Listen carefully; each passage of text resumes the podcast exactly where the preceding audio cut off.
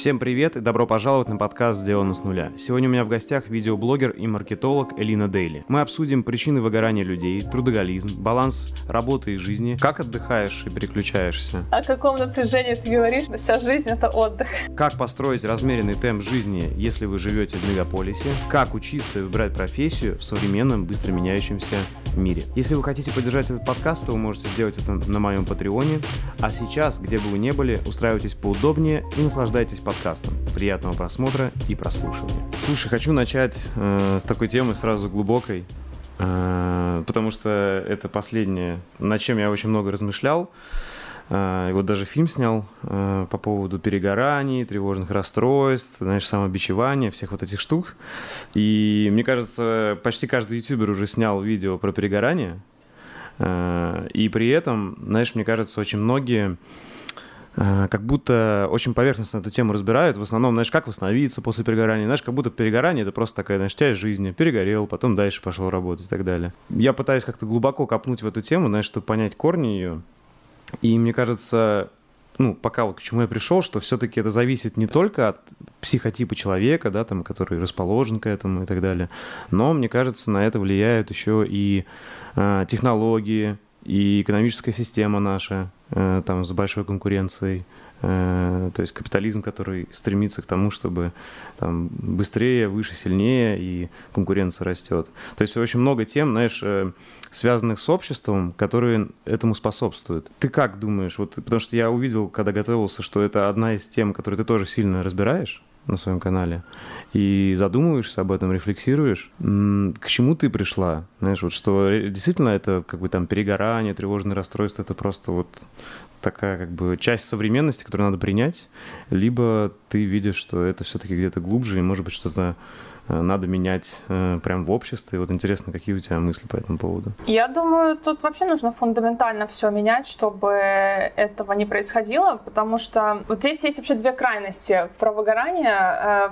первое — это то, что многие люди реально сильно устают и до изнемождения себя доводят и заболевают. И второе — это люди, которые очень сильно устают, но у них есть еще какие-то другие там факторы, которые их, может быть, отвлекают от вообще их курса жизни, и они запутываются в том, что они делают, зачем они делают, и когда и как, и для чего, и кучу других вопросов, и они себе приписывают вот этот диагноз выгорания, чтобы просто, может быть, облегчить себе ношу в какой-то мере, может быть, чтобы найти себе оправдание, но по факту у них не выгорание, а просто потерянность в целом, они не понимают, куда они двигаются и зачем чем. И очень важно, мне кажется, различать вот эти две вещи, потому что, знаешь, это как с депрессией. В один момент стало модно говорить всем, что «О, у меня депрессия», а по факту депрессия это очень серьезное заболевание, и это диагноз, который ставится врачами. И с выгоранием то же самое. Выгорание это тоже заболевание, теперь уже официально, да, ВОЗ признала это болезнью. И мне кажется, нужно все-таки понимать, э, если у человека какие-то симптомы выгорания, что это на самом деле? То есть это реально ведет к чему-то серьезному или это можно сейчас уже как-то пресечь, изменить? Сложно сказать, э, насколько вина вообще этой тенденции выгорания заключается в том, что мы живем сейчас в таком мире. Я абсолютно не удивлюсь, если у наших родителей было абсолютно то же самое, просто они либо не, не знали, как назвать это все, либо они просто э, не считали важным обращать на это внимание, и для них это было нормально жить в таком очень быстром темпе жизни. Потому что наши родители же тоже очень много работали, да, я думаю, что все вот э, люди поколения там 90-х, вот мы, да, с тобой там дети в 80-х, 90-х, наши родители, как правило, работали там на нескольких работах, чтобы вырастить детей и сделать из них нормальных людей. То есть они же тоже очень сильно уставали. Другое дело, что у них не было каких-то технических м, м, таких моментов, которые их отвлекают от повседневной жизни, да, они не отвлекались на чужую жизнь настолько, как это делаем мы сегодня. Слушай, я размышлял над этим и общался с родителями в том числе, и у меня папа посмотрел фильм, и он э, говорит, слушай, мне жалко, на самом деле, ваше поколение, если это реально так. То есть э, у меня родители гораздо больше начали, на расслабление, я не знаю, как, как твои, когда ты с ними общаешься. То есть, понятное дело, они трудоголики тоже, они очень много работали. Вот все, что ты сказал, это факт, точно. Но при этом, мне кажется, знаешь, нам передалось, да, трудоголизм от них, возможно, что, типа, надо бороться в этом мире, чтобы выжить. То, что вот было как раз в 90-е там, и так далее.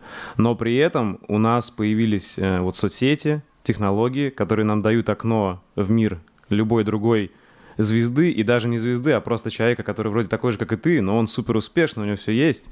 И, соответственно, люди подсознательно, даже не специально начинают сравнивать себя. Все друг друга со всеми сравнивают. И все время не в лучшую сторону. То есть мы не сравниваем себя там с ребятами, которые, э, ну, чего-то еще, может быть, совершенно не знает, живут какой-то очень простой жизнью. Мы сравниваем себя именно с теми, кто все успевает, везде самый лучший. И вот мне кажется, вот корень в этом, то есть, наверное, даже не в трудоголизме, а в том, что Э, и еще, знаешь, когда телефон с тобой, ты всегда подсознательно как будто что-то полезное делаешь, как будто работаешь. И а я вот сейчас наблюдаю, у меня родители ну, 50-60 лет, и они вот только последние там 3-4 года активны в технологиях, и у них, знаешь, это как будто как я, 15-летний, когда ВКонтакте появился, или 16-летний, и они, знаешь, там скидывают друг другу всякие прикольчики, там, знаешь, мемы смотрят, все время веселятся, там, ну, в плане, знаешь, как будто они только-только это познают. А мы уже, знаешь, там живем 10-15 лет во всем этом, и, ну, мне кажется, это уже, знаешь, действительно отнимает большую часть времени, и становится такой привычкой, как будто, знаешь, продолжение уже твоей руки, ты уже не можешь как бы без телефона. И я вижу, как у меня сейчас родители начинают также становиться зависимыми от телефона. И а, они еще не понимают, насколько это серьезно, мне кажется. А мы уже понимаем, что, черт возьми, это какая-то нездоровая штука, когда ты постоянно с телефоном. Ты знаешь, мне кажется, еще вот такой интересный есть фактор, что, в принципе, я не думаю, что это очень плохо, что мы постоянно с телефонами, потому что мы не сможем уже по-другому. Понятное дело, что нужно контролировать э, количество времени, которое мы тратим там на соцсети и так далее, но в целом я думаю, что это уже просто нужно принять. Это часть жизни, это норма современного мира. Да, мы все время онлайн. Другое дело, что да, люди, как бы, понимаешь, раньше, например, люди как э, вели свой образ жизни, они там после работы общались с соседями, они э, на какие-то городские мероприятия ходили, там, танцы в клубе, в таком, знаешь, старомодном, и это, то есть сейчас у нас же тоже есть, да, по идее, там, танцы, какие-то ивенты, события, классные, крутые, большие фестивали, но что поменялось с приходом вот этого digital мира, что мы разучиваемся общаться вживую, и если раньше мы, э, там, наши родители могли к соседям пойти условно попросить там соль, потому что не хватало там для пирога, то сегодня мы, во-первых, мы сами стесняемся пойти к соседям, во-вторых, мы боимся напугать соседа, потому что он придумает, при, придумает, что к нему пришли что-то украсть, потому что мы все время теперь боимся за свою безопасность.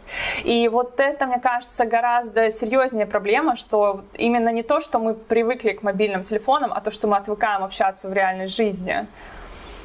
Спонсор этого подкаста – сервис онлайн-психотерапии Zigmund Online. Zigmund Online – это сервис, который помогает людям найти подходящего психолога-психотерапевта и дойти с ним до желаемых результатов. Экономия время и силы. Для этого есть все необходимые инструменты – управление занятиями, автоподбор, уведомления и встроенная система платежей – все специалисты Zigmund Online – профессиональные психологи, психотерапевты с подтвержденной квалификацией и опытом частной практики более трех лет. Очень важно, что подобрать психолога можно на удобное для себя время с учетом индивидуальных запросов. Если специалист по каким-то причинам не подошел, ему бесплатно подберут замену. Для моих подписчиков сервис предлагает приятные условия. Для вас по промокоду Чернобаев два первых занятия с психологом в сумме будут стоить 2190 рублей. Чтобы вы могли установить контакт с психологом и почувствовать первые изменения, применить промокод можно после выбора психолога. Не не бойтесь обращаться за помощью, если чувствуете, что не справляетесь, тревожитесь, излишне переживаете или просто хотите узнать себя лучше.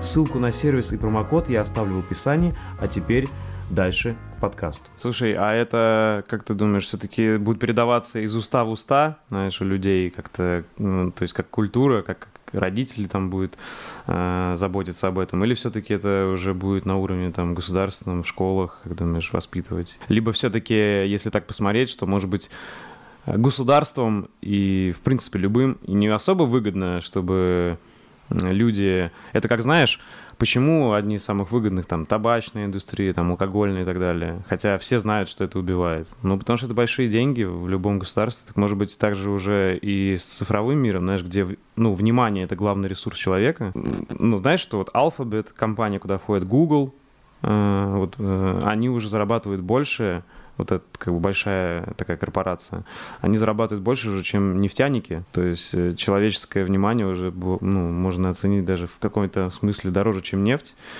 И получается, если все-таки мы живем в мире капиталистическом, где главное э, что как бы спрос решает и капитал решает, то, возможно, никому это не выгодно, чтобы люди не сидели. Я думаю, что сложно понять сейчас, будет ли государство контролировать это. Я бы вообще никогда не надеялась на государство ни в каких вопросах. И я приверженец того, чтобы все-таки самому следить за какими-то изменениями в своей жизни и контролировать их и на них влиять. Поэтому мне кажется, прежде всего важно, чтобы мы сами, взрослые люди, передавали эту информацию своим детям и воспитывали это в них. Это просто один из, одна из сторон воспитания, так же, как нас родители воспитывали там, не, разго, не разговаривать с незнакомцами, э, там, не знаю, не пробовать какие-то вредные вещества, ну, какие-то такие вещи, которых мы в детстве всегда очень-очень сильно боялись. Я думаю, что вот сейчас новая опасность — это как раз-таки не утонуть вот в этой пучине э, диджитала, и это то, что мы будем давать нашим детям как такое предостережение и будем их обучать этому.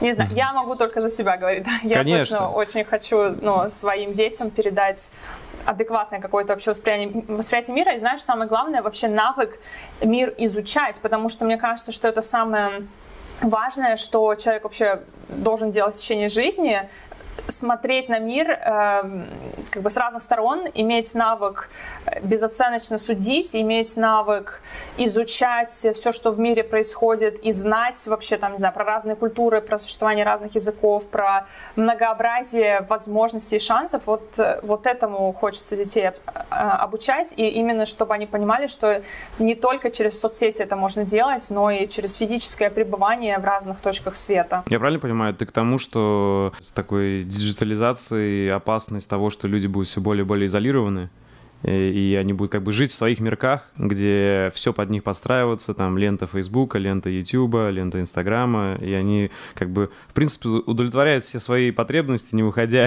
из дома или со своего района, своего города, и вообще могут не знать, что происходит э, в другой части света, и, в принципе, таким образом они еще больше могут быть э, пропаганде подвержены любой, неважно какой, и, соответственно, думать, думать э, что вот то, что им, им вещает через соцсети, это и есть правда единственное. Абсолютно. Мы же очень сильно ограничены в том пространстве, которое мы видим в онлайне. Но еще дело в том, что, да, сейчас очень много travel контента, много шоу про путешествия и там на любые темы ты можешь просто посмотреть видео и понять, как это работает. Но посмотреть видео из Рима и побывать в Риме самостоятельно это две разные вещи. И у нас сейчас складывается иллюзия, что мы посмотрели видео, мы, мы как будто бы куда-то съездили.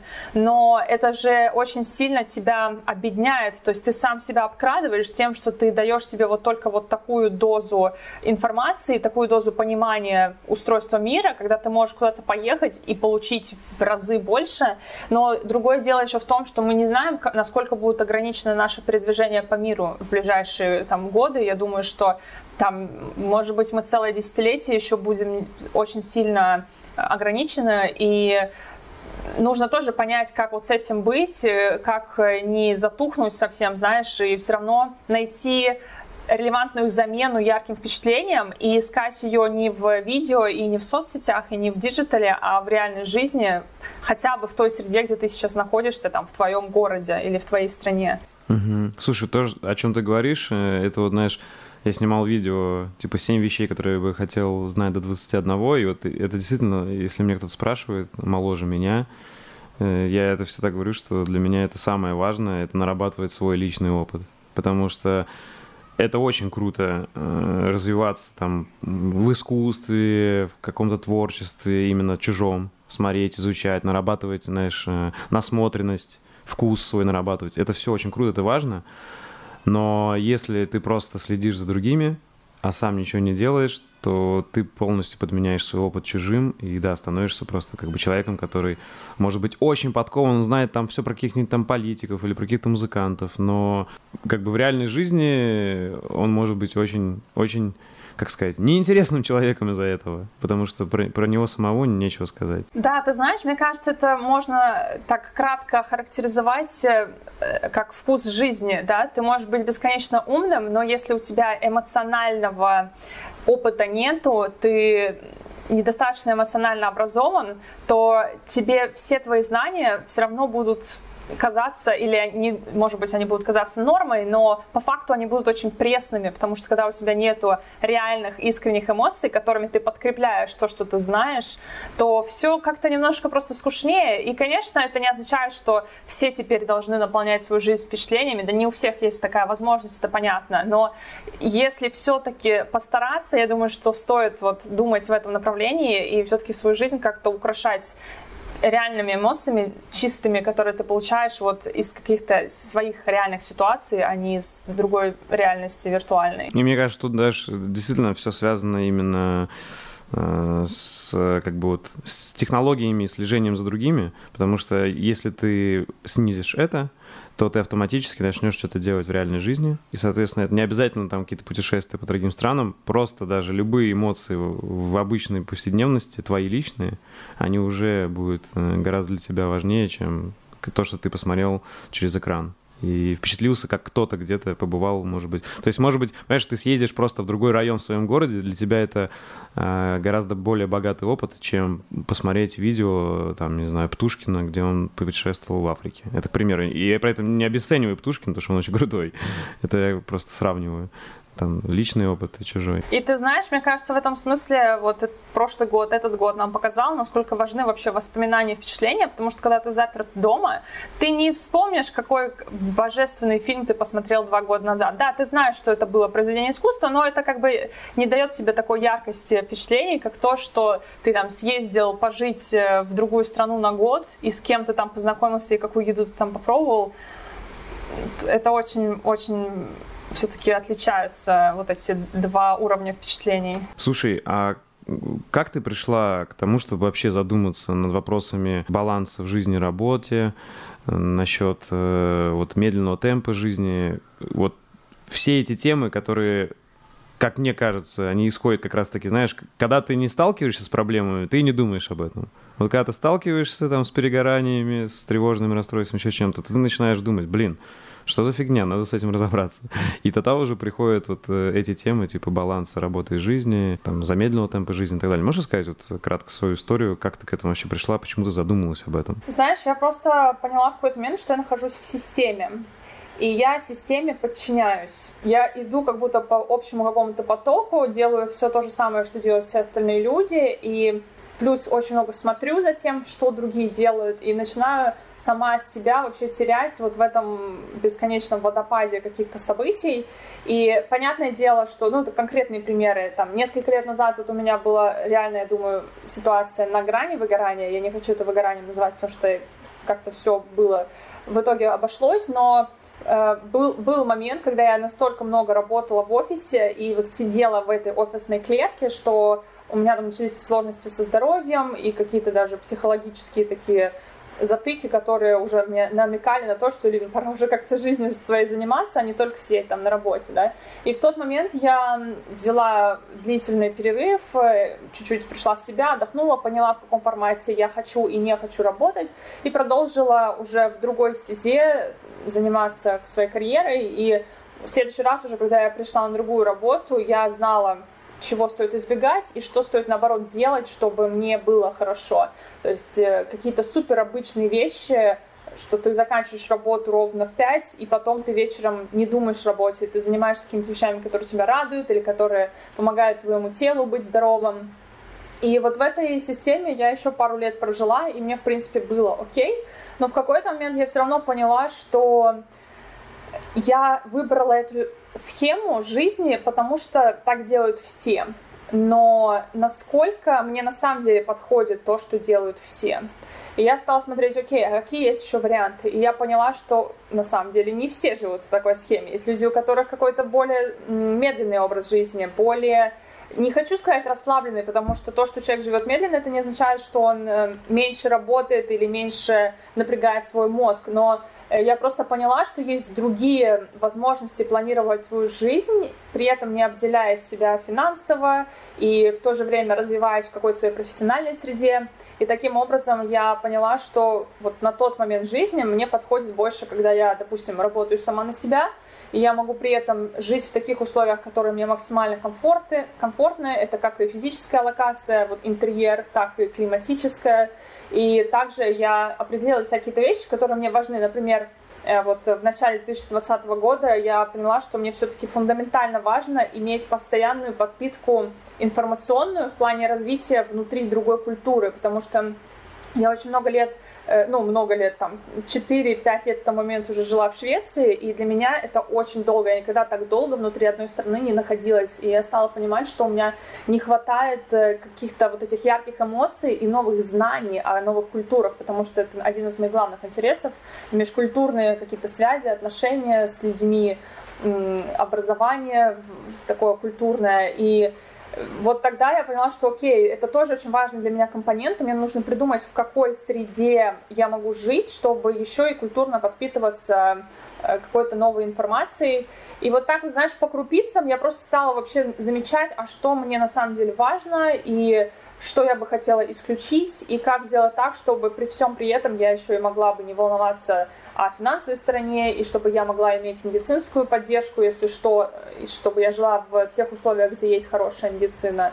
И ты начинаешь просто с собой разговаривать, и ты знаешь, вот ты сказал, что сегодня очень многие люди смотрят друг на друга, стараются там брать друг с друга пример. Мне кажется, это как раз тот случай, когда нужно отложить вот эти все примеры и вообще с себя самого спросить, потому что мы очень много слушаем других людей, но мы абсолютно не слышим себя сами. И для многих людей это оказалось большой проблемой, как это научиться слышать себя когда столько посторонних э, голосов вокруг. Окей, okay, слушай, мы сейчас к этой теме еще вернемся, потому что это на самом деле основное, о чем я хотел поговорить, про медленный темп жизни, потому что меня это сейчас очень сильно вдохновляет. Еще хотел немного вот затронуть такую тему, чем я когда готовился, знаешь, всегда ищу, стараюсь искать какие-то параллели, чем-то его путь или какие-то интересы на мои похожие. И мне показалось, вот ты скажи, это действительно так или нет? Э, ну, во-первых, ты тоже строила карьеру в маркетинге много лет, почти 8 лет. У меня как было? Тоже в диджитале, потому что я был программистом, который потом э, с другом основал свою компанию, и я взял на себя как бы как раз часть маркетинга, начал развиваться в этом.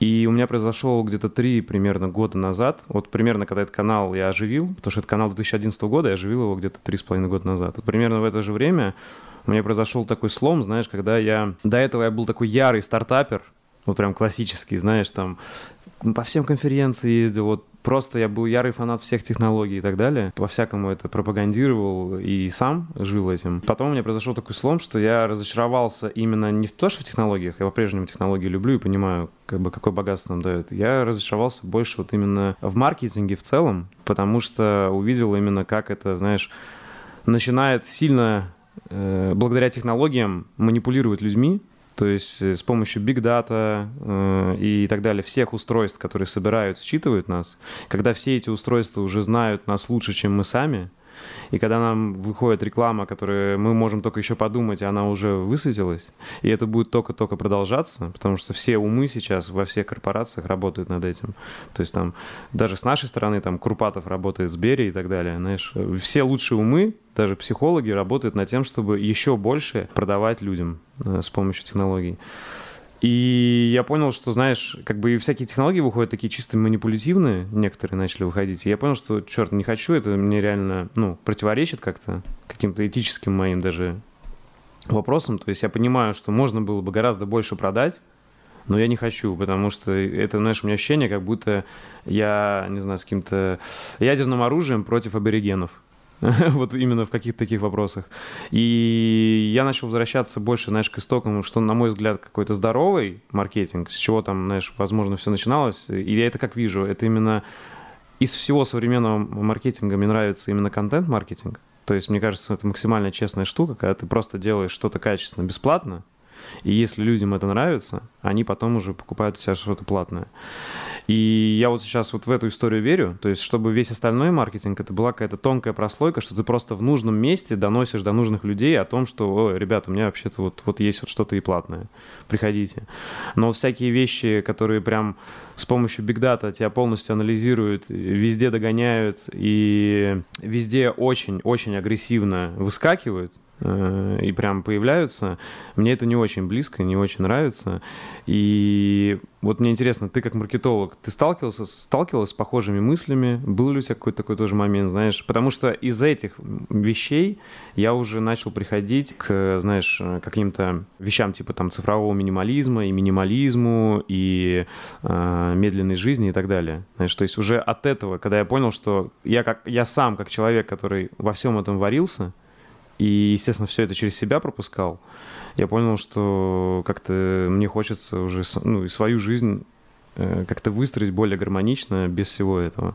Вот мне интересно, твой путь был ли у тебя что-то похожее? Да, абсолютно откликается все, что ты сказал. Э, одна из причин, по которой я ушла из корпоративного мира в какой-то момент, это то, что я устала продавать что-то.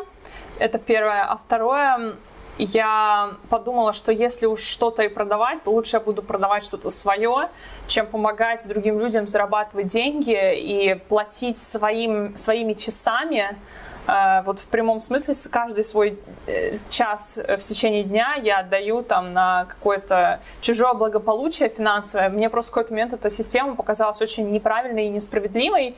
И это лично мое такое отношение. То есть я понимаю, что кому-то комфортно продавать э, свои рабочие часы, обменивать их на деньги. У меня немножко сейчас другая такая внутренняя политика финансовая.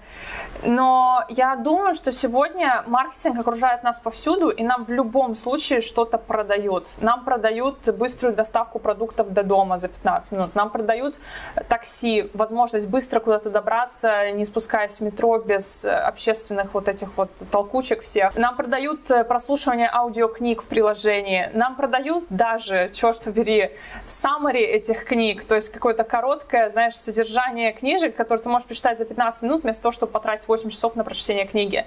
То есть, с одной стороны, люди как бы делают так, чтобы нам было уже удобнее жить. С другой стороны, люди нам постоянно что-то продают везде и повсюду.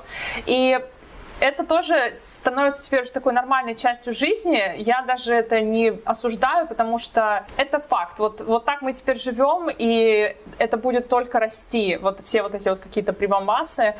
Но я думаю, что вот в плане контент-маркетинга мне, например, очень нравится, что мы с тобой, например, имеем свой канал, и это как канал на телевизоре, только это еще и круче, потому что ты можешь достучаться до тех людей, с которыми у нас там одинаковое мировоззрение или какие-то общие точки зрения на какие-то темы. Это гораздо интереснее и для души, и с точки зрения зарабатывания денег, потому что ты зарабатываешь на том, что тебе нравится.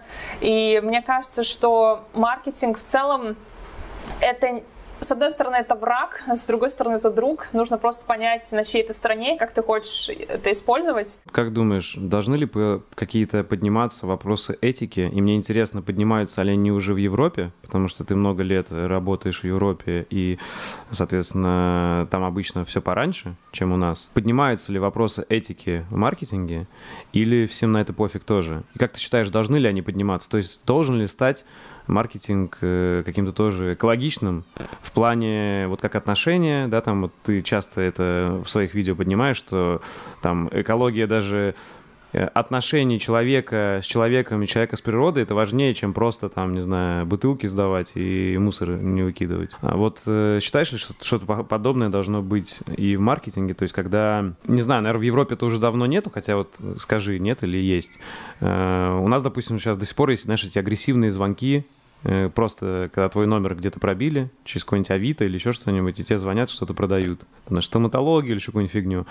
И это вот как бы самое, мне кажется, простое, с чего можно было поднять, знаешь, как-то на уровне законов, даже это урегулировать, там, штрафовать таких людей и так далее, чтобы они перестали. И заканчивая как бы какой-то приватностью данных, где все-таки, даже если ты поставил галочку «Окей, Facebook, э, можешь анализировать мои данные», но чтобы это не было, как бы, знаешь, э, разрешением тебя везде и повсюду преследовать или там с помощью каких-то устройств, э, вот этих голосовых помощников, типа там Алисы и так далее, гугловских аналогичных, не анализировать все, о чем ты говоришь, и потом тебе не продавать это? Здесь э, нету таких агрессивных звонков. Я могу говорить за Нордики, да, но здесь есть э, иногда агрессивные имейлы, которые ты, допустим, имеешь не знаю, ты где-то оставил свой email, потом его откуда-нибудь нашли, и тебе начинают слать какие-нибудь предложения. Но в целом здесь, наверное, в этом помягче. Но знаешь, э, мне кажется, сейчас э, в маркетинге больше внимания обращают на контент. У вас недавно, например, был кейс с Вкусвиллом, где компания сначала сделала очень крутой проект, э, показала его, а потом сняла его и сказала, ой, извините, мы тут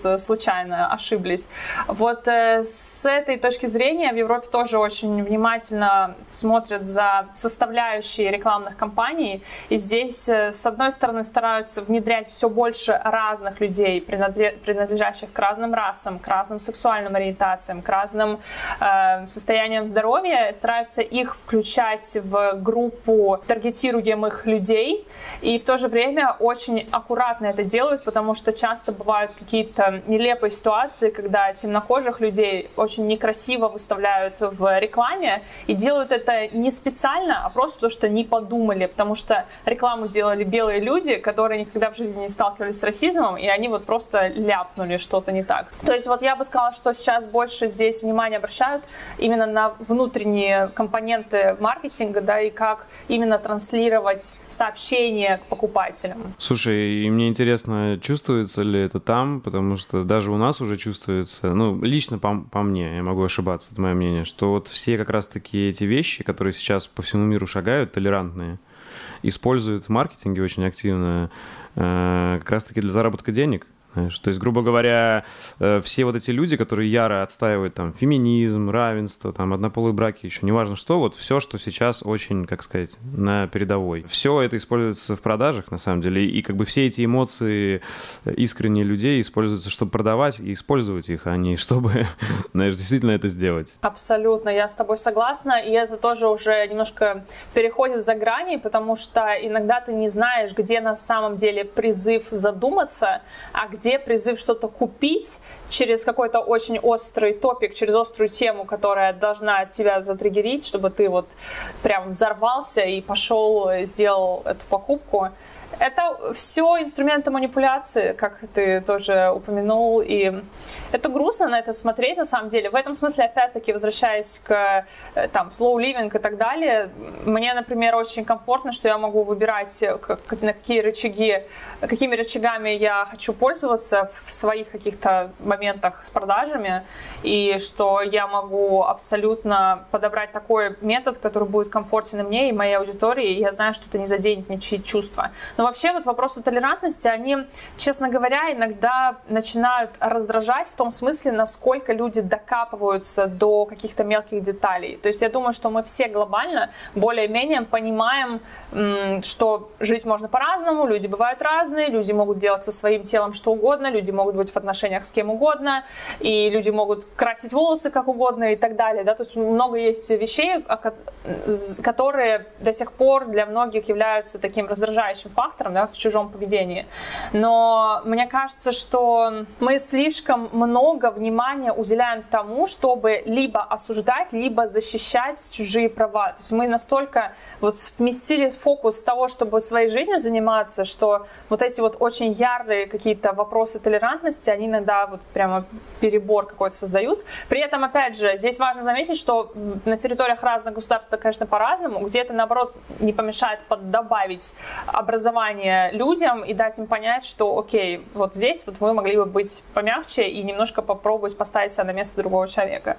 Но иногда, да, все-таки я чувствую, что слишком много внимания этому всему уделяется. Как будто, знаешь, в принципе, все эти вещи, они были всю историю человечества, все были разные. Но сейчас как будто берут какую-то отдельную группу, неважно, там, какую-то национальность, там, расу или сексуальную ориентацию, и на нее фокус такой бьют, что как будто это что-то совершенно невероятное, зачем надо как бы... Все остальное ерунда по сравнению с этим. Знаешь, вот такое ощущение становится. Знаешь, здесь есть большой плюс в том, что несмотря на то, что обилие разной информации очень много, мы можем выбирать, какую информацию мы хотим потреблять. И главное, чтобы на, мы не цеплялись и эмоционально не застревали в каких-то вот этих острых темах и не начинали слишком много переживать по каким-то поводам.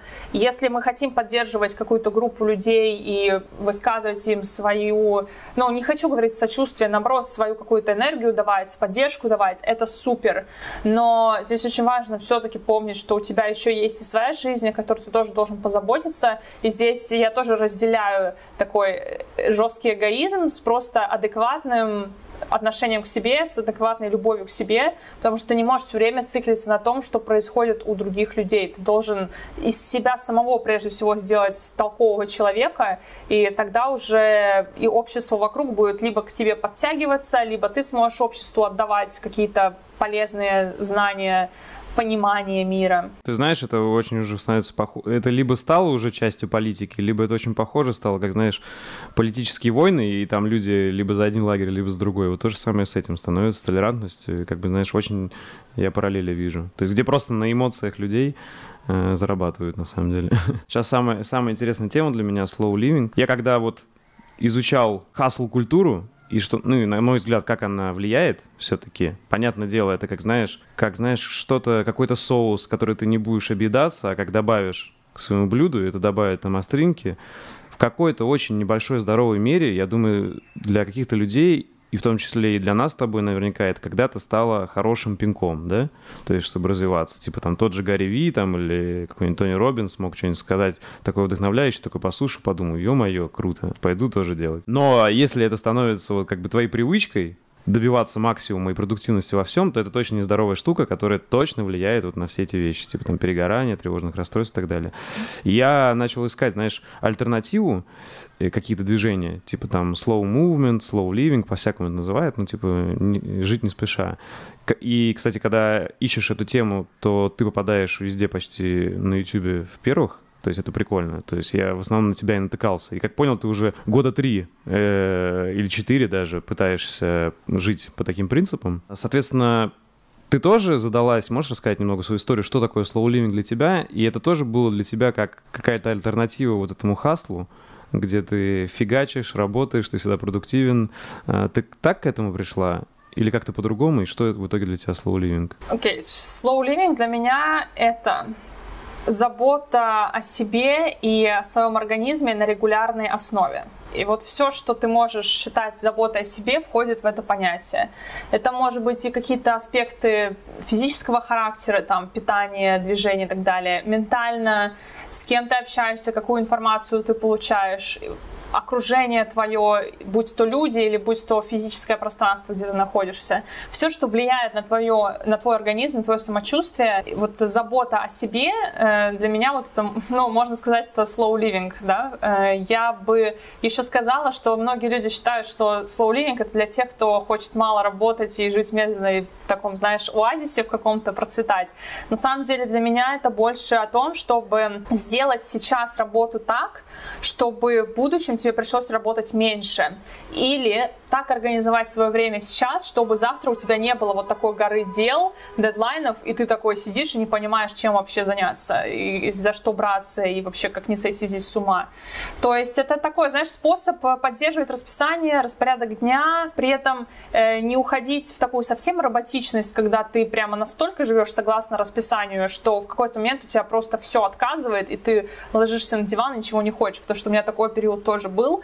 То есть я как-то очень, знаешь, нащупывала тоже, какой для меня самый оптимальный вариант э, жизни в таком вот режиме, и поняла, что э, slow living — это не какой-то простой способ взять, замедлиться, почитать книжку и отдохнуть. Это натуральный такой режим твоей жизни, ежедневный режим дня, когда ты в, инвестируешь э, просто адекватное количество времени на работу, э, в отдых и в общение, и сделаешь так, чтобы все в твоей жизни было в балансе. Вот как, чтобы твое колесо баланса было имела такие хорошие показатели настолько, насколько это возможно. Причем здесь важно заметить, что из-за того, что мы всегда стремимся к балансу, мы все равно проседаем в каких-то частях нашей жизни. То есть мы не можем жить идеально по какой-то супер схеме, быть в тотальном дзене, это нереально. И это было бы, наверное, скучно. И вот для меня slow living это тоже возможность сделать так, чтобы в разные периоды жизни у меня в балансе было то, что мне нужно конкретно в этот момент. И там, допустим, иногда я топлю больше за работу, иногда я топлю больше там за отношения с людьми, иногда больше за здоровье, но вот как-то все это контролировать очень важно. Слушай, а ты действительно вот сейчас по-прежнему веришь в колесо баланса? Потому что я в какое-то время перестал, мне кажется, что это штука, которая тоже не очень способствует ментальному здоровью, как раз из-за того, что ты пытаешься успеть везде и стать таким гармоничным, хорошим для всех со всех сторон круглым колесом. А мне кажется, как бы у обычных людей, нормальных, это, это всегда не колесо. Это какая-то непонятная фигура, где что-то всегда более, знаешь, выражено. То есть, э, если ты возьмешь и обычного человека, и какого-нибудь великого, они всегда были в чем-то, ну, с какими-то чертами яркими, которые точно не сбалансированы. Вот, мне кажется, я почему перестал вообще этим колесом баланса пользоваться, потому что, на мой взгляд, она как раз-таки невро... невротизм воспитывает, знаешь, когда ты пытаешься везде быть хорошим. Я понимаю, о чем ты. Мне кажется, или, как, по крайней мере, то, как я воспринимаю вообще систему баланса, я понимаю, что мы не можем иметь все сферы жизни сбалансированными, и для меня конкретно вот этот инструмент колесо баланса, он просто служит хорошим напоминанием проверить вообще, как у меня сейчас дела. Вот если я, допустим, хочу сделать какую-то ретроспективу своей жизни, я могу просто вот сейчас отметить, э, какая часть частей жизни у меня сейчас лучше налажена, где что-то стоило бы подправить. И это не означает, что я все должна править до самого максимума, до самого лучшего результата. Но просто иногда в повседневной жизни ты можешь забыть про какие-то аспекты, может быть, ты очень сильно ударился в отношения и немножко забыл о том, что вообще-то у тебя там есть еще другие вещи, которыми ты можешь заниматься, и если ты на них чуть-чуть переключишься, это даже сделает лучше твоим отношениям, потому что это плохо, когда ты зациклен на там, каком-то человеке, например. И в этом смысле я вот люблю использовать этот инструмент для того, чтобы просто такой чекап периодически сделать, там, раз в полгода. Плюс это очень интересно сравнивать с тем, как ты себя чувствуешь сейчас, как было два года года назад, что будет через два года. И ты можешь также отмечать, э, какие ситуации в жизни повлияли на то, чтобы какие-то из твоих частей э, колеса были сегодня на высоте, а какие-то на нуле. И ты можешь тогда подумать, окей, что я могу здесь изменить, чтобы это приподнять, а, а здесь что я могу сделать, чтобы это не опускалось. То есть это такой как бы просто как компас, как ориентир, чтобы корректировать свой, свой путь. Слушай, а slow living, правильно я понял, что для тебя это как бы набор каких-то принципов, привычек? Абсолютно, да. Можешь как бы, понятно, там основные вот перечислить, что для тебя вот это, какие принципы, какие привычки. Э, понятно, они могут звучать и банально в стиле там не работать после шести, но вот можешь поделиться, это все равно, мне кажется, важно. Ну, забота о своем организме. Мне вот эта тема прямо очень важна, потому что люди часто это на самотек пускают, люди думают, что тело и так справится со всем подряд, а на самом деле, ну, твое тело, ты представь, что ты родился вот, вот так, так, такой черничкой был, да, и ты к взрослому возрасту становишься там взрослым человеком, который весит 60 килограмм, который может поднимать тяжелые вещи, который умеет делать кучу вещей, и ты, э, мы относимся к своему телу с очень, э, как с таким потребительским отношением, как будто все так и должно быть. Но на самом деле есть очень много людей, у которых нету каких-то возможностей таких же физических, как у тебя. Поэтому я вот люблю заботиться о своем организме так, чтобы не просто его использовать каждый день для того, для чего оно предназначено, а чтобы давать ему больше энергии, чтобы оно могло делать еще больше или подпитывать его теми там, продуктами, которые сделают мою кожу лучше. То есть не захламлять организм вот какой-то ерундой, будь то там плохая еда или неудобная одежда из некачественных материалов или какой-то вот этот быстрый темп жизни, когда ты все время в стрессе, потому что стресс же прямым образом влияет на твое самочувствие. Вот, наверное, вот это самая главная такая привычка, просто, ну, банально пить нормальное количество воды, есть нормальную еду, не, за, не впихивать в себя кучу булки, смотреть, есть ли лишний сахар в каких-то там продуктах, которые ты покупаешь, вообще смотреть, из чего состоит та еда, которую ты покупаешь. Есть в тех местах, где ты знаешь точно, что там проверенная еда, готовить дома самостоятельно. И вот эти какие-то все мелочи, да, они звучат супер обыкновенно, и всегда легко сказать, что, ой, ну это банальщина. Но правда в том, что огромное количество людей вообще не обращают на это внимание, они вообще не читают этикетки на йогуртах э, и не знают, что там в них, да, например, люди, которые ищут там обезжиренную еду, они покупают вот эти вот, э, там, не знаю, продукты со значком 0% жирности, а там куча сахара, и они не обращают на это внимания, и таким образом они там как будто бы лечат одно, а на самом деле калечат другое. То есть вот э, следить за собой, мне кажется, вообще от этого все идет. Если ты здоров, то тебе любые другие привычки, они абсолютно доступны, ты, тебе проще к ним э, приходить, тебе проще их э, э, приуч, приучать себя к ним, вот так. Я как старая бабка, наверное, разучу. Не-не-не-не, нормально. Я, слушай, я согласен с этим, я сам к этому ко всему пришел. И я правильно понимаю, ты просто не успел это сказать, но сюда же входит не только о теле, но и о ментальном здоровье забота. То есть там не фильтровать, что ты смотришь, э, и фильтровать, сколько ты на себя берешь работы. Вот это, мне кажется, важно. А есть у тебя такой принцип, потому что для меня, знаешь, э, вообще вот я тоже, когда ко всему это пришел, я начал понимать, что я не умею отдыхать, и начал этому учиться, знаешь, и мне очень тяжело. Я либо вот прям переключился в работу, я фигачу. Либо если отдыхаю, то я, мне надо прям переключиться и вообще, знаешь, ну реально достаточно времени отдохнуть, чтобы забыть о работе. И я понял, что, знаешь, мне тяжело вот переключаться быстро с работы на это. И я понял, что на самом деле это, это нормально, это большинству людей тяжело, потому что мы не приспособлены к тому, чтобы вот так быстро, знаешь, там полдня ты сидишь там, э, греешься на солнышке, а полдня ты фигачишь серьезно. То есть вообще мне интересно твое мнение, как человека, который много поработал, как фрилансер, как удаленщик, как вот этот цифровой кочевник, да? Насколько это действительно здоровая тема, вот так сочетать, и насколько это реально? Потому что я пришел к тому, что, ну, я, допустим, отказался от ноутбука, по крайней мере, вот на какое-то долгое время, я уже несколько лет вот, только с стационарным компьютером работаю, и планшет, вот если что, только для работы. Вообще лучше разграничить работу, как бы просто все, что вне работы, и сочетать это, типа в стиле, знаешь, вот эта вот тема классическая, на которую очень многие ведутся. Ой, я поеду сейчас э, на отдых, и там буду с ноутбуком сидеть под пальмой и работать. На самом деле это не особо-то работает, потому что ты и то не успеешь, и отдохнуть не успеешь, и поработать не успеешь, и будешь еще и в нервах, что ты все это не успел, да, и как бы вот мне интересно, к чему ты пришла вот в этом плане. Э, ты тоже как-то решила, что на самом деле вот мудрость наших родителей как раз-таки в том, чтобы вот все, поработал, все, закончил, забыл о работе, пошел заниматься другими делами. Вот, может быть, ты тоже к этому пришла или нет? Я скажу, что в разный период жизни у меня были разные графики, и разное мне подходило. Что, например, мне сейчас подходит, это гибридный такой график работы, когда я э, несколько часов в день работаю, потом занимаюсь другими делами, потом опять работаю, потом опять другими делами. Я могу делать это такими вот спринтами там по два часа, два сюда, два туда. Иногда могу взять свой компьютер, пойти куда-то работать в какую-то другую локацию, чтобы физически где-то побыть еще, если это того требует, у меня есть какая-то вот ну, потребность просто вообще отключиться от своей среды, где я обычно обитаю.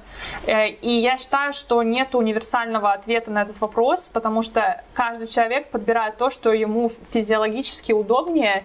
И у нас у всех, например, разные графики сна, разные обстоятельства. У кого-то есть дети, у кого-то нет детей. И очень много каких-то факторов, которые влияют на то, как следует работать в нынешний отрезок жизни. Поэтому я могу сказать, что да, конкретно сейчас мне очень удобно вот так вот жить, но я например, э, уже давно поняла, что под пальмой я точно не хочу работать, потому что у этого есть продающий образ, но мы начнем с того, что под пальмой нифига не видно, потому что отсвечивает э, крышка ноутбука, ты просто не видишь экран, все черное, и э, какие-то такие базовые, там песок с пляжа сыпется тебе на клавиатуру, то есть нам продают эту картинку успешного успеха, и мы думаем, что это, наверное, нормально, или что это будет круто, когда я тоже буду так лежать под пальмой и загорать, ну то есть есть какие-то вещи базовые, которые просто нужно более рационально к ним подойти. И это, как знаешь, иногда это окей, если там, ты там работаешь дома и фигачишь какое-то продолжительное время. Это нормально, если это тебе помогает успеть сделать все, что ты наметил на сегодня. Потому что есть еще тоже такой немножко розовый образ у всего этого кочевничества в том, что ты можешь там меньше работать, сделать чуть-чуть здесь, сделать чуть там. Но если у тебя есть реально какая-то важная работа, которую тебе нужно сделать, то ты отключаешь все, всю вот эту вот красоту, садишься и работаешь. Ты не думаешь о том, как бы сейчас получше выглядеть или какой бы модный кофе мне тут купить. И при этом неважно, где ты, где-нибудь там в, Ije, в Ижевске или в Риме, потому что ты все равно смотришь компьютер. Да, и лучше тогда уже поработать какое-то время в Ижевске, а потом уехать в Рим отдохнуть на неделю, чем э, сидеть в Риме и страдать от того, что у тебя э, вот этот вот э, синдром или страх что-то упустить, потому что ты понимаешь, что у тебя здесь великие достижения всех э, главных художников мира, которые ты хочешь пойти посмотреть, но тут же у тебя есть куча работы, которую тебе нужно сделать, и ты такой сидишь в этом фома и не понимаешь вообще, как тебе разорваться. Ну, то есть э, ты сейчас тоже пришла, как понимаю, вот э, что включает, ты тоже транслировала это у себя на канале, там медленные путешествия, медленная еда, медленное все, в общем, медленная мода, и это действительно уже у тебя на уровне привычек? Абсолютно. Могу привести пример из недавнего. Я была в Копенгагене, и я э, просто отключилась вообще от интернета, от соцсетей, от, от digital мира. Я была с людьми, там, с своими друзьями. Э, да, я делала какие-то фотографии, потому что мне очень хотелось запомнить. Не для того, чтобы это показать миру, а потому что вот я хочу запомнить, как выглядит это. Я хочу запомнить, как я выгляжу в этом моменте. И я вообще ничего не публиковала. И потом, уже вернувшись домой через какой какое-то время, просто там через три недели загрузила все картинки, которые у меня были там в Инстаграм, просто чтобы каким другим людям, может, тоже будет интересно посмотреть и вдохновиться. И вот все-таки я считаю это очень важным в моменте думать о том, что ты сейчас чувствуешь, что ты переживаешь, а не о том, как бы скорее выгрузить фоточку в Инст и всем показать, что вот я сейчас здесь. Но всем все равно, где ты, всем все равно, кто ты, что ты делаешь, и по сути люди вообще очень безразлично друг к другу относятся, поэтому я считаю очень важно на первое место ставить все-таки свои чувства, свои эмоции и заниматься тем, чтобы их контролировать прежде всего, а не отдавать их, не расплескивать их на других людей. Слушай, а интересно, ты согласна с таким мнением, что начали использовать очень насильственно всякие термины в стиле того же минимализма, хьюги и так далее, чтобы продавать? И это уже, знаешь, тоже начинает терять свой смысл, знаешь, первоначальный. И вот мне почему, знаешь, я перестал снимать там какие-то видео про минимализм. Я не отрицаю, что я, может, что-то сниму и захочу поделиться, но мне не очень интересно об этом много говорить, потому что я уже вижу, как, знаешь, мне начинают писать всякие люди, а вот у нас очень минималистичный рюкзак, давайте-ка продадим его, снимите какое-нибудь видео, понимаешь, да? То есть уже просто как бы начинают все использовать, чтобы продать.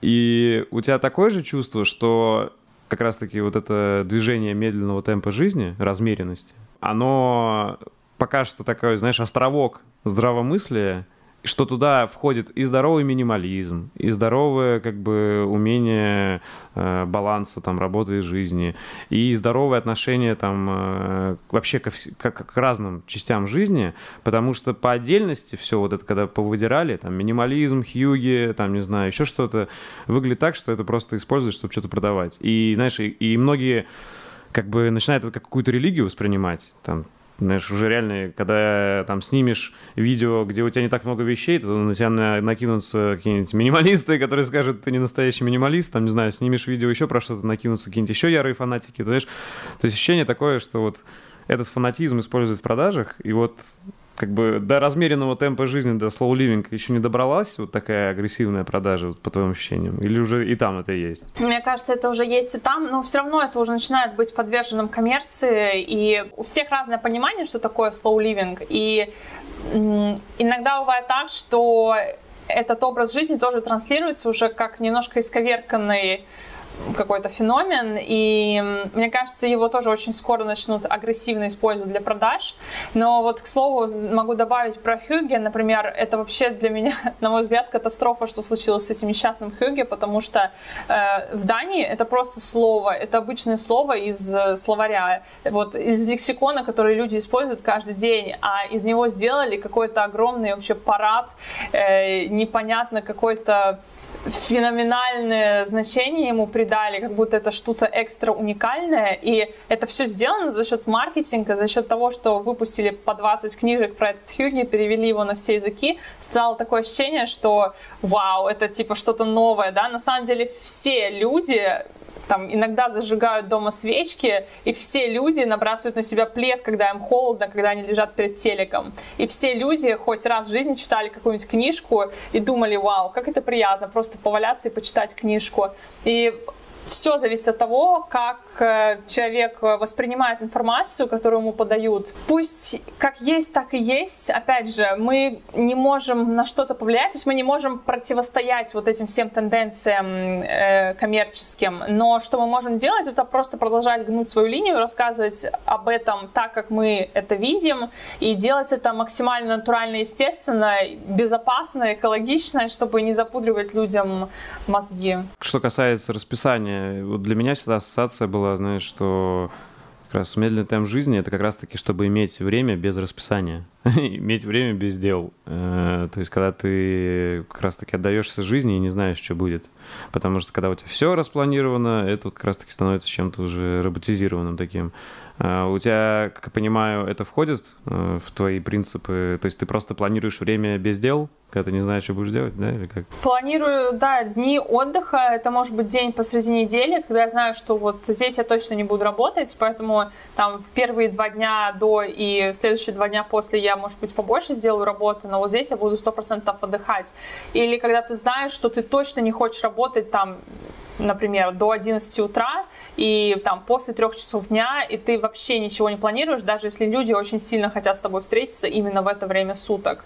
То есть это про уважение личных границ тоже и про понимание того, в каком режиме тебе будет комфортно, так, чтобы ты себя хорошо чувствовал. А еще благодаря твоему опыту, то, что ты везде пожила, и в разных городах, и больших, и маленьких, и в разных странах, а, что можешь сказать, э, возможно ли придерживаться долго медленного темпа жизни в больших городах, вот где это не особо-то, не то что приветствуется, это не особо просто развито, и, знаешь, если рассуждать, что бытие определяет сознание все-таки тоже. Понятно, что и сознание бытие, но если бытие влияет, это факт, что если ты окружен как бы мегаполисом, многоэтажками, где все несутся, то гораздо сложнее жить медленно, потому что все равно мы социальные животные, ты смотришь на остальных. И... А другое дело, когда ты в небольшом городке живешь.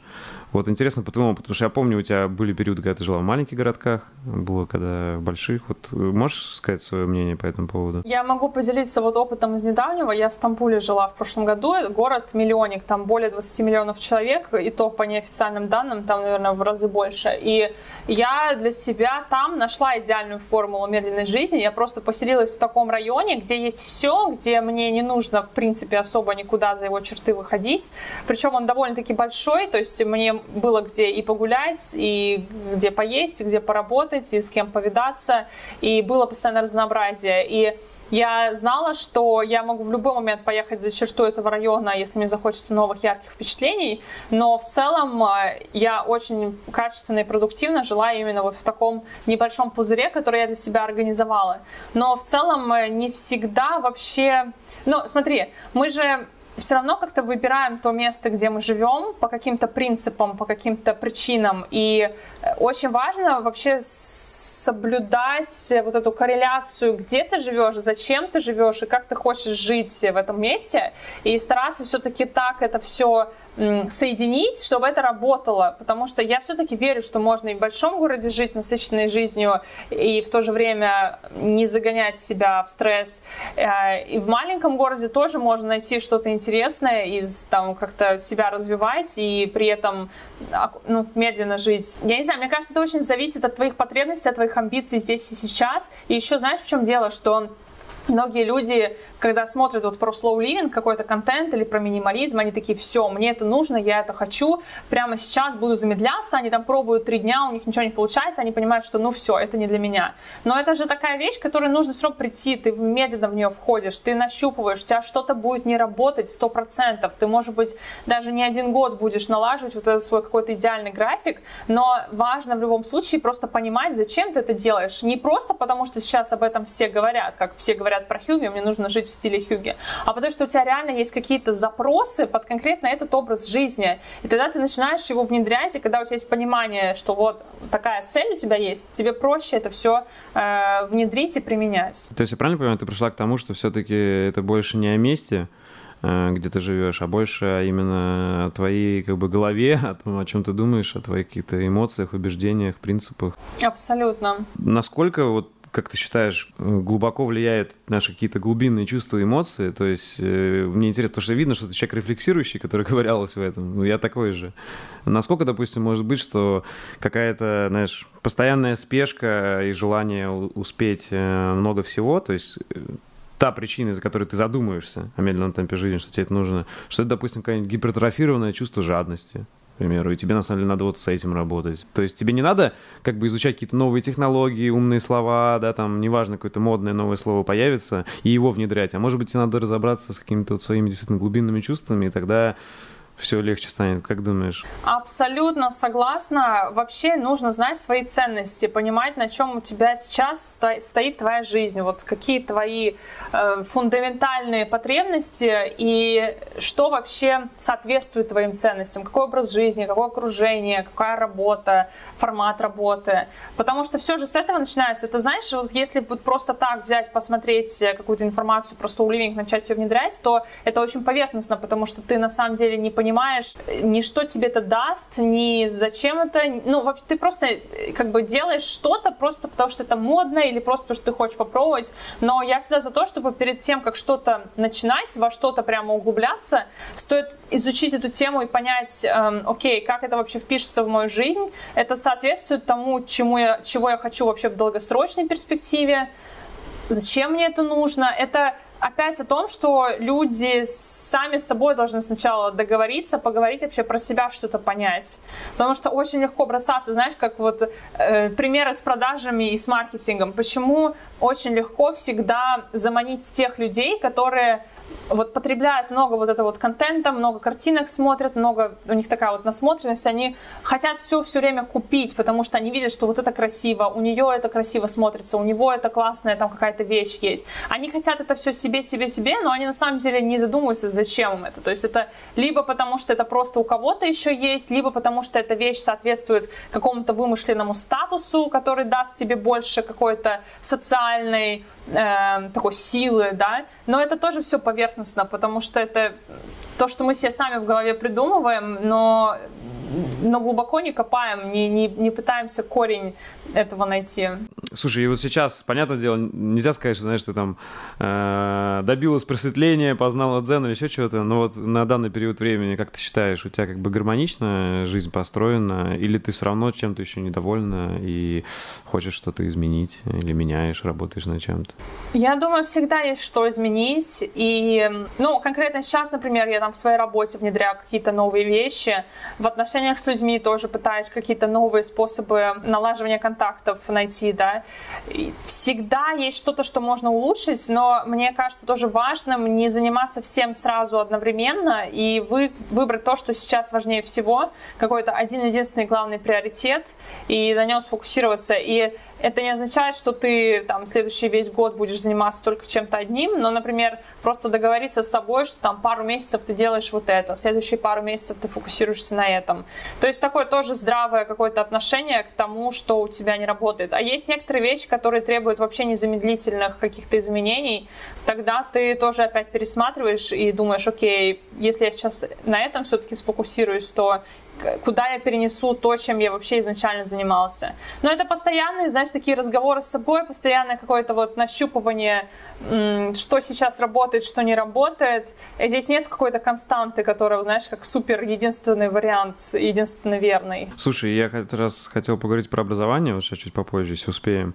И ты не пришла к такой мысли, что сейчас действительно и наше поколение, и зумеры так тем более, и мы все правопроходцы, у нас нету примеров на которые можно смотреть и ориентироваться. У нас есть как бы примеры из прошлого, на которые мы можем что-то нам нравится и можем ориентироваться. Но э, действительно в какой-то момент надо принять, что там мы себя не ищем, э, и может быть даже мы себя не создаем, а мы себя действительно как-то нащупываем, потому что это что-то совершенно новое, чего не было раньше. И, возможно, многих, понятно, есть профессии, которые уже там сотни лет не меняются особо, но очень много появляется всего нового, чего невозможно взять какой-то ориентир. То есть, и это, понятно, и добавляет свои стрессы, но если ты как бы изменишь отношение к этому, что круто, я первопроходец, то, может, и легче станет. Согласна с тобой на сто процентов, и как раз хотела сказать, что мы привыкли бояться этих вещей, мы привыкли бояться неизвестности, но на самом деле мы же можем взять ситуацию в свои руки и контролировать ее абсолютно на сто процентов и использовать эту неизвестность как новый вызов для внутреннего какого-то роста, например, для новых, для понимания каких-то новых вещей, для изучения чего-то нового. И это на самом деле очень интересно, что мы сейчас устанавливаем какие-то новые правила с нуля. Понятное дело, что это не очень комфортно, например, в работе, да, там, э, если мы говорим про блогинг, то есть очень много людей, которые демпингуют рынок в силу того, что они недостаточно осведомлены в том, как вообще все работает, они какие-то свои правила создают и тем самым делают плохо другим коллегам. Но все равно я думаю, что это такой процесс, когда нужно просто использовать максимум информации, которую, которая есть уже, и тщательно ее изучать, потому что все равно мы же берем, вот мы как первопроходцы берем за базу какие-то вещи, которые уже все равно существовали, просто они работали в другой какой-то форме. И вот наша задача переформатировать что-то то старое прошлое в максимально удобное новое, что будет э, служить нам и делать нашу жизнь лучше. Слушай, согласен со всем, кроме стопроцентного контроля, потому что я вот в какой-то момент понял, что все-таки это невозможно, и это тоже добавляет неврастении попытаться контролировать все, потому что в жизни очень много факторов, которые не подвластны, и там вот коронавирус доказал, всем нам, мне кажется, это, что нифига, на самом деле, не все мы можем контролировать. То есть очень, на самом деле, мы можем контролировать как раз-таки какой-то, на мой взгляд, небольшой процент жизни, а в основном как ни крути, какой бы ты продуктивный, эффективный, осознанный не был, а иногда жизнь задает свои правила, и ты должен под них подстроиться, вот, как бы бесконтрольно. Да, окей, согласна, да, поняла твою точку зрения, абсолютно согласна, что в этом есть зерно. Э, да, здесь очень важно, что ты сказала, чтобы не пуститься вот в эту неврастению, точно поддерживаю. Тогда, наверное, добавлю, что при контроле, максимально том, который ты можешь иметь, важно все равно оставлять гибкость Э, и уметь быть гибким, что тоже не всем дается. То есть здесь тоже, да, интересно, как получается, нужно вот балансировать на вот этих двух составляющих, и это, это нелегко на самом-то деле. Ты пожила во многих странах, и можешь сказать, вот эти вот проблемы э, как раз-таки быстрого темпа жизни, они общие для разных стран, на самом деле. Понятно, в той или иной степени, что э, там, к примеру, там турки более расслабленные, может быть, э, не знаю, а, а скандинавы более собранные. Но это действительно проблема, возможно, большого как бы количества людей, поколений. Вот авокадо нашего с тобой, поколение Z, или ты не наблюдала это, что это может быть действительно больше проблема вот наших русскоязычных стран? Или это действительно и у многих европейцев есть, вот что они там стараются себя взять в руки и типа убрать лишнее как раз-таки гиперответственность, убрать трудоголизм и замедлиться? Европейцы не очень склонны к сильному трудоголизму, э, если мы говорим про такой более северный регион, но про южный там точно трудоголизм последнее слово в словаре, который ты найдешь. Но смотри, знаешь, что интересно, что вот э, мне кажется, вот эта хасл-культура в русскоязычном пространстве, она происходит как минимум от двух вещей. Первое от того, что мы видели всю жизнь как наши родители много работают. А второе, то, что мы видим в кино, э, как э, там, не знаю, в американских фильмах, в западных фильмах, как много работают люди. И вот этот вот образ девушки, которая утром бежит с кофе и бейглом по Нью-Йорку и бежит скорее на работу, для... мы росли на вот этих фильмах, и мы думали, что это круто, это нормально, когда ты супер занят, когда у тебя куча работы, ты востребованный человек, это и есть признак успеха. И мы выросли с этой картинкой, и сейчас, когда мы живем в этой картинке, когда там люди уже себе гастрит заработали на всех этих э, пончиках по дороге, и от кофе у людей уже нервный тик начинается, и от э, переработки капитальный недосып, мы начинаем понимать, что окей, вообще-то, кажется, американское кино не работает. Но и тут еще вот это наш, э, наш бэкграунд из нашего прошлого тоже все-таки как бы нам говорит, что эй, ну погоди, ты все-таки расслабляться не можешь, у нас же тут целое поколение трудоголиков, нам нельзя выделяться, мы должны быть как все, мы должны до последнего работать на 200%. То есть это, наверное, больше история как раз-таки США и России, да, в этом и наши страны, наверное, похожи, вот эти больш... большие гиганты, а европейцы поменьше страны, они более расслабленные. И Китай, и азиаты, они же вообще бешеные трудоголики. То есть, знаешь, я бы здесь сказала так, что в разных регионах мира абсолютно разное вообще понимание всех этих вещей, но я тебе не скажу, что, например, в Европе люди там супер адекватно относятся к работе, у них здесь есть свои э, за, загоны, которые тоже не всегда адекватно выглядят, и люди здесь переживают тоже очень много просто по каким-то своим другим причинам. И тут э, непонятно, где вообще лучше там, здесь, где-то еще, потому что нету какой-то единой такой адекватной страны, где прям все везде супер а, баланси- сбалансировано. Слушай, и вот одна из тем твоего канала «Карьера», не противоречит ли это медленному темпу жизни, в целом карьеризм? Или это действительно тот вопрос, который ты сама себе задаешь, черт возьми, нет ли тут противоречия, да? Одно дело карьера, другое дело медленный темп жизни? Или все-таки, может быть, какое-то новое слово должно быть к этому? И, знаешь, или это не карьера, а как раз-таки, не знаю, просто ремесло, ты как ремесленник в чем-то, да, ты, ты в этом хороша, ты на этом сосредоточен, ты знаешь, все, я поработала, все, я отдыхаю. Типа у тебя нет такого, что все время выше, дальше, сильней. Знаешь, э, очень интересно, что у меня вообще изменилось отношение к карьере довольно-таки сильно в прошедшие года полтора. И я, наверное, для себя поняла, что есть другие индикаторы, которые для меня в жизни важнее, которые говорят про меня больше, чем название компании, в которой я работаю, или название моей должности. И карьера — это вообще само по себе слово очень такое сильное, грузное. Оно, что ты его слышишь, и ты сразу запариваешься. Ну, не знаю, у меня, по крайней мере, такое ощущение. Ты очень круто сказал про ремесло. Мне кажется, это вообще то, чего не хватает сегодня, чтобы люди больше улучшали свои навыки в конкретном ремесле, которым они занимаются. Причем это может быть ремесло продаж, это может быть ремесло э, маркетинга, там, рекламы, да, но чтобы ты сфокусировался именно на том, чтобы стать лучше как специалист, а не на том, чтобы выглядеть лучше в обществе на фоне других людей. И возможно ли сочетать карьеру и жизнь обычную какую-то? Сложный вопрос, потому что это зависит очень сильно, опять же, от региона, в котором ты живешь. Где-нибудь в Южной Корее сложно жить медленно, потому что на тебя там тоже очень сильно давят за то, чтобы ты там работал на хорошей работе с хорошей зарплатой. Но еще есть такой момент, что я вот э, стала в последнее время противиться вот этой фразе work-life balance, потому что для меня все равно работа — это часть жизни. И когда мы говорим work-life balance, мы как бы отделяем уже, знаешь, как будто работа и жизнь — это две разные вещи. Нет мы живем э, для того, чтобы испытывать разный спектр эмоций, разный опыт, а не для того, чтобы исключительно работать. И я думаю, что если у человека есть карьерные амбиции, то он может все равно внедрять какие-то элементы медленной жизни в свой график, если ему это, это интересно, если ему это хочется, если для него это важно. Но если он это не делает, и он полностью фокусируется на карьере, окей, это его выбор, это то, как он хочет строить свою жизнь. Здесь нет никаких гарантий, что он себя будет хорошо и здорово чувствовать при этом, если он работает там по 90 часов в неделю. Но это личный выбор каждого. Слушай, и ты уже давно не сталкивалась э, с там, страхом не успеть и гиперответственностью, или все-таки иногда у тебя бывает? Если бывает, то что помогает вот сейчас? Знаешь, помогает э, заранее выполнять задачи в срок, то есть не ждать до последнего, когда у тебя дедлайн какой-то, а, допустим, там, если у тебя дедлайн э, во вторник в 10 утра, то ты к понедельнику к 10 утра выполняешь задачу, отправляешь ее и забываешь. То есть немножко на опережение идти. Вот это помогает. Я, э, страха гиперответственности у меня нет. Я как-то вообще в этом плане просто понимаю, что я не Господь Бог, и вообще я не готова брать на себя ответственность за все подряд в этом мире.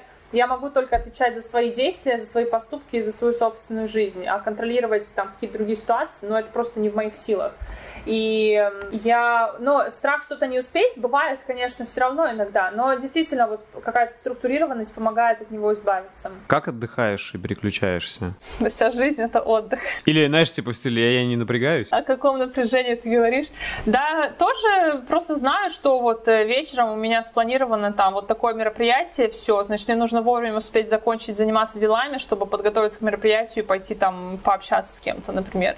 Или на выходных стараюсь тоже тоже не заниматься работой. Ну, то есть в те выходные дни, которые я для себя выбираю, это не обязательно суббота и воскресенье, это может быть дни будни в течение недели. Просто вот само осознание, что все, сегодня я не занимаюсь рабочими вопросами вообще. А вот это тоже, кстати, это не легко, это сложно с собой договориться, всегда есть соблазн залезть там в почту, посмотреть что-нибудь, прочитать сообщение, но со временем ты просто понимаешь, что это того не стоит, потому что иногда ты читаешь сообщение какое-то поздно ночью, например, просто тебе любопытно, а потом это любопытство перерастает в тревогу, и ты всю ночь лежишь, не можешь заснуть, думаешь об этом, ждешь утра, чтобы скорее обсудить там вот этот какой-то неработающий момент там с другим человеком, с коллегой, и ты себя просто сам закапываешь в такую яму. То есть вот лучший способ это просто с собой договориться реально, что вот ты не делаешь так сейчас, и все. Но это самое сложное. Ты знаешь, как почему многим людям, например, сложно там бросить курить, или сложно начать заняться спортом, или какие-то еще привычки вредные, от вредных привычек избавиться, или хорошие привычки внедрить в свою жизнь. Потому что э, договориться с собой, со своим организмом, со своим психологическим состоянием, это вообще, мне кажется, одна из самых сложных задач, которые вот тоже, ну, это нужно тренироваться, чтобы это уметь делать. Да, это как, знаешь, просто вовремя лечь спать, и 90% проблем вот таких вот э, у тебя уйдет через какое-то время, но как это сложно. Окей, okay. и мне очень нравится, что в своих видео ты поднимаешь глубокие вопросы качества жизни. Вот э, что для тебя сейчас мерило качественной жизни, интересно? Окружение обязательно, потому что если рядом неадекватные люди, то ты не можешь жить спокойно. Ты все время в тревоге находишься, ты все время тебя что-то беспокоит. Э, а когда у тебя наоборот какие-то классные люди рядом, они тебя толкают вперед, да, на что-то лучшее. Здоровье обязательно, да, здоровое состояние. Делать какое-то интересное дело. Это не обязательно должно быть там хобби, за которое ты получаешь деньги. Это может быть твоя обычная работа, которой ты занимаешься и работаешь на другую компанию, но мне кажется важным, чтобы ты понимал, зачем ты это делаешь, какой это плод принесет, и чтобы тебе это просто было как-то по душе, чтобы ты не шел с отвращением на работу по утрам. А всякие мелочи, вот типа, которые вот у тебя было видео про роскошную жизнь, э, типа, такие это составляет качество жизни? В стиле, там, не знаю, посидеть попить чай на балконе или там ванну принять, это вот уже стало твоими как бы нормой, которые точно качество жизни улучшают? Да, конечно, но для меня это больше на уровне такой ежедневной, ежедневных каких-то мелочей, которые просто вот вписаны в мой график. Это знаешь, вот как мы, например, утром просыпаемся, идем чистить зубы, это вот ты привык, и вечером перед сном ты тоже идешь чистить зубы, ты привык. Вот также какая-то вещь, там, не знаю, условно, принять ванну, вот раз в две недели железно в воскресенье вечером принимаешь ванну, что бы ни было.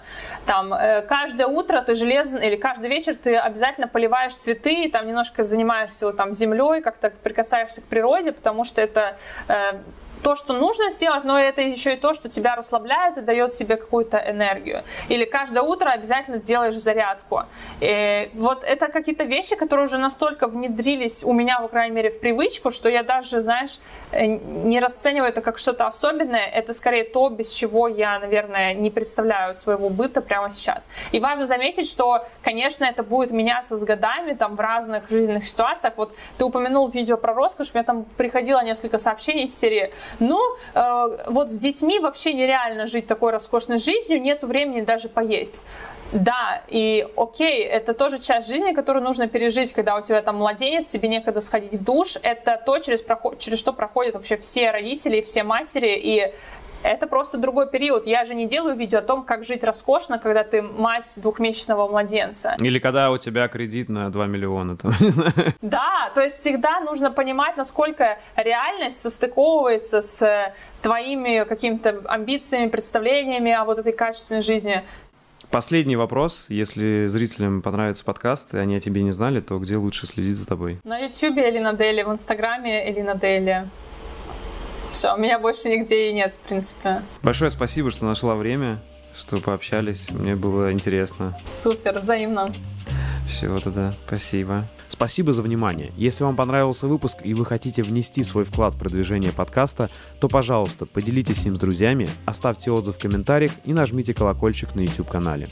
Также вы можете поддержать подкаст, став моим патроном по ссылке patreon.com чернобаев и получать полные версии подкастов, секретные подкасты с ответами на ваши вопросы, уникальный контент из моей творческой профессиональной жизни и доступ в закрытый чат единомышленников. Всем спасибо и всего доброго.